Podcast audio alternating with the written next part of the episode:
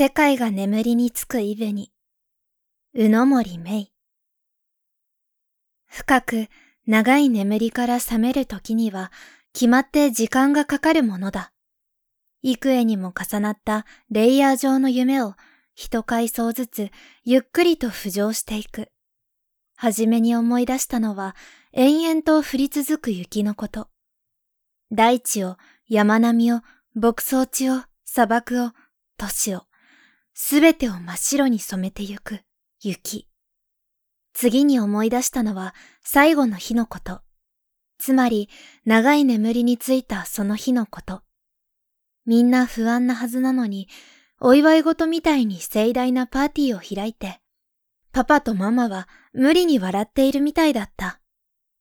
いつか朝は来る。パパはそう言って私を抱きしめた。ママは眠りにつく前にティーンエイジャーの娘に対して子供の頃みたいに子守歌を歌ってくれた。もう遥か昔のことなのに昨日のように覚えている。記憶の最上映が終わるとまぶたにかすかな光を感じた。少し肌寒い。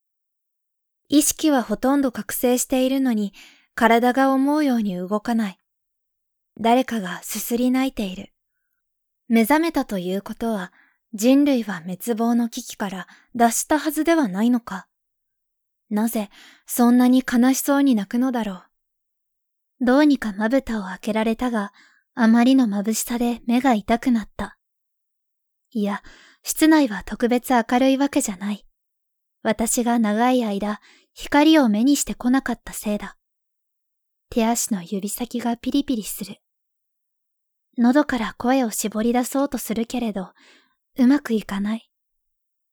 誰か。うめきながらみじろぎすると、すすり泣きがぴたりと止んだ。部屋の隅でかすかに息を飲む音がした。嘘。でしょ？若い女性の声。ぼんやりした部屋の輪郭が誰かの影に遮られる。ようやく光に順応した私の目が見たものは、ぐしゃぐしゃに泣き晴らした女性の顔だった。人工冬眠装置から起き上がるのを手助けしてくれた彼女は、自らをイブと名乗った。あのね、ショックを受けないで聞いてほしいんだけど。いや、まだ早すぎるかしら。白衣を着た20歳前後の女性、イブは思い詰めたような顔でブツブツとつぶやいている。私は照明を落とした薄暗い研究所内を見回す。私が先ほどまで眠っていた人工冬眠装置を除いて他のすべてが空っぽだ。あの、なぜ他に誰もいないの？ママとパパは、町の人たちはどこに？イブは何と言ったらよいかわからないといった顔で硬直した。もう氷河期は終わったのよね。じゃなきゃ起きるはずないもの。下界はうんざりするほど白一色の世界から解放されているはずだ。もしくは雪解けの日が近いか。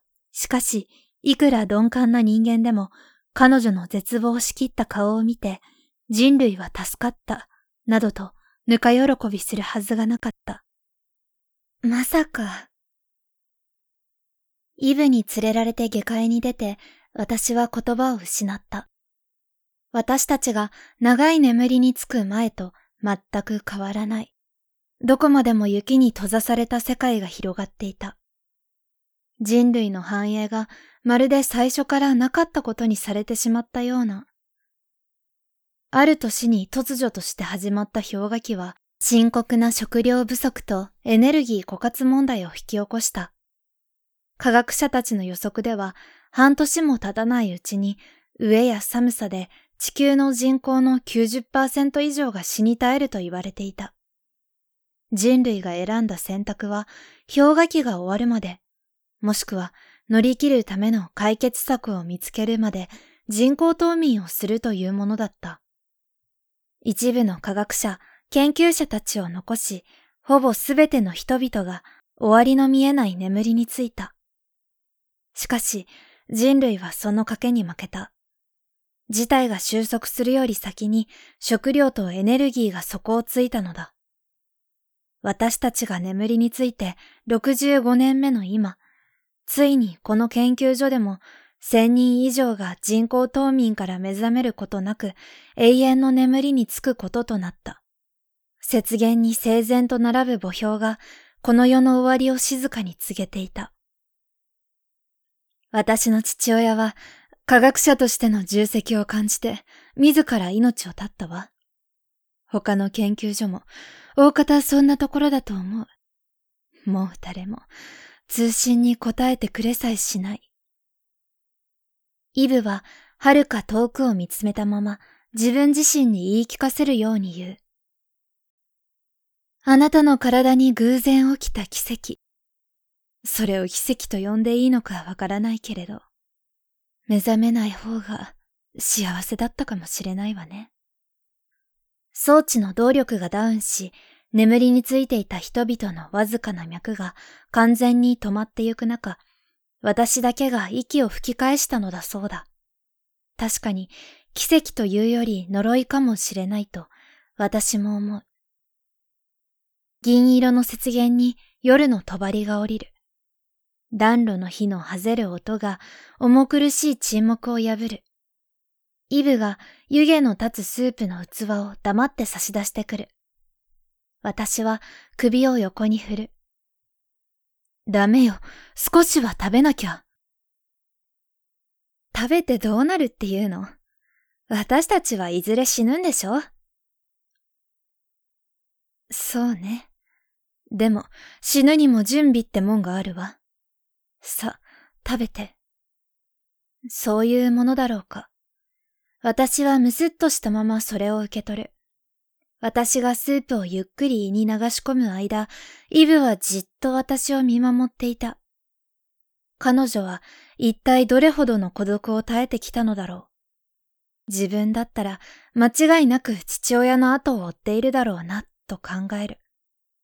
私より三つか四つ年上なだけの背が高い女の子。全体的に痩せてはいたけれど、水色の明るい光を称えた目の輝きは失われていない。あ、まだ信じているんだ。奇跡が起きると。私は咳払いをしてから切り出した。そういえば、今日は何月何日？あなたの部屋にはカレンダーの類が見当たらないけど。それを聞いたイブは目を丸くした。あら、もう長いこと冬なのに日付が知りたいの？ちょっと、人を馬鹿にしてるの？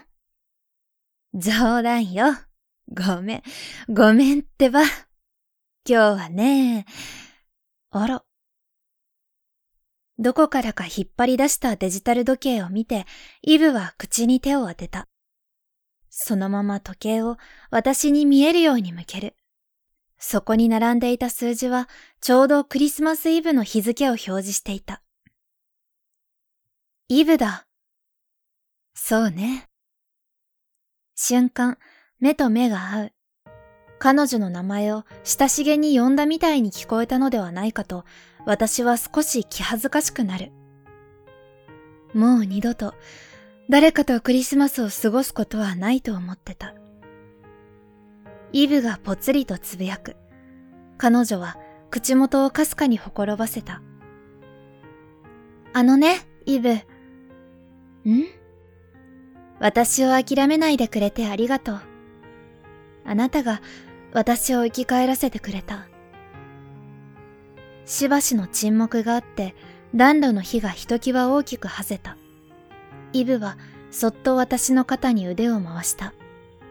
それは姉妹のような、あるいはもっと違う意味があるような、いずれにしろ親しみの込められたものだった。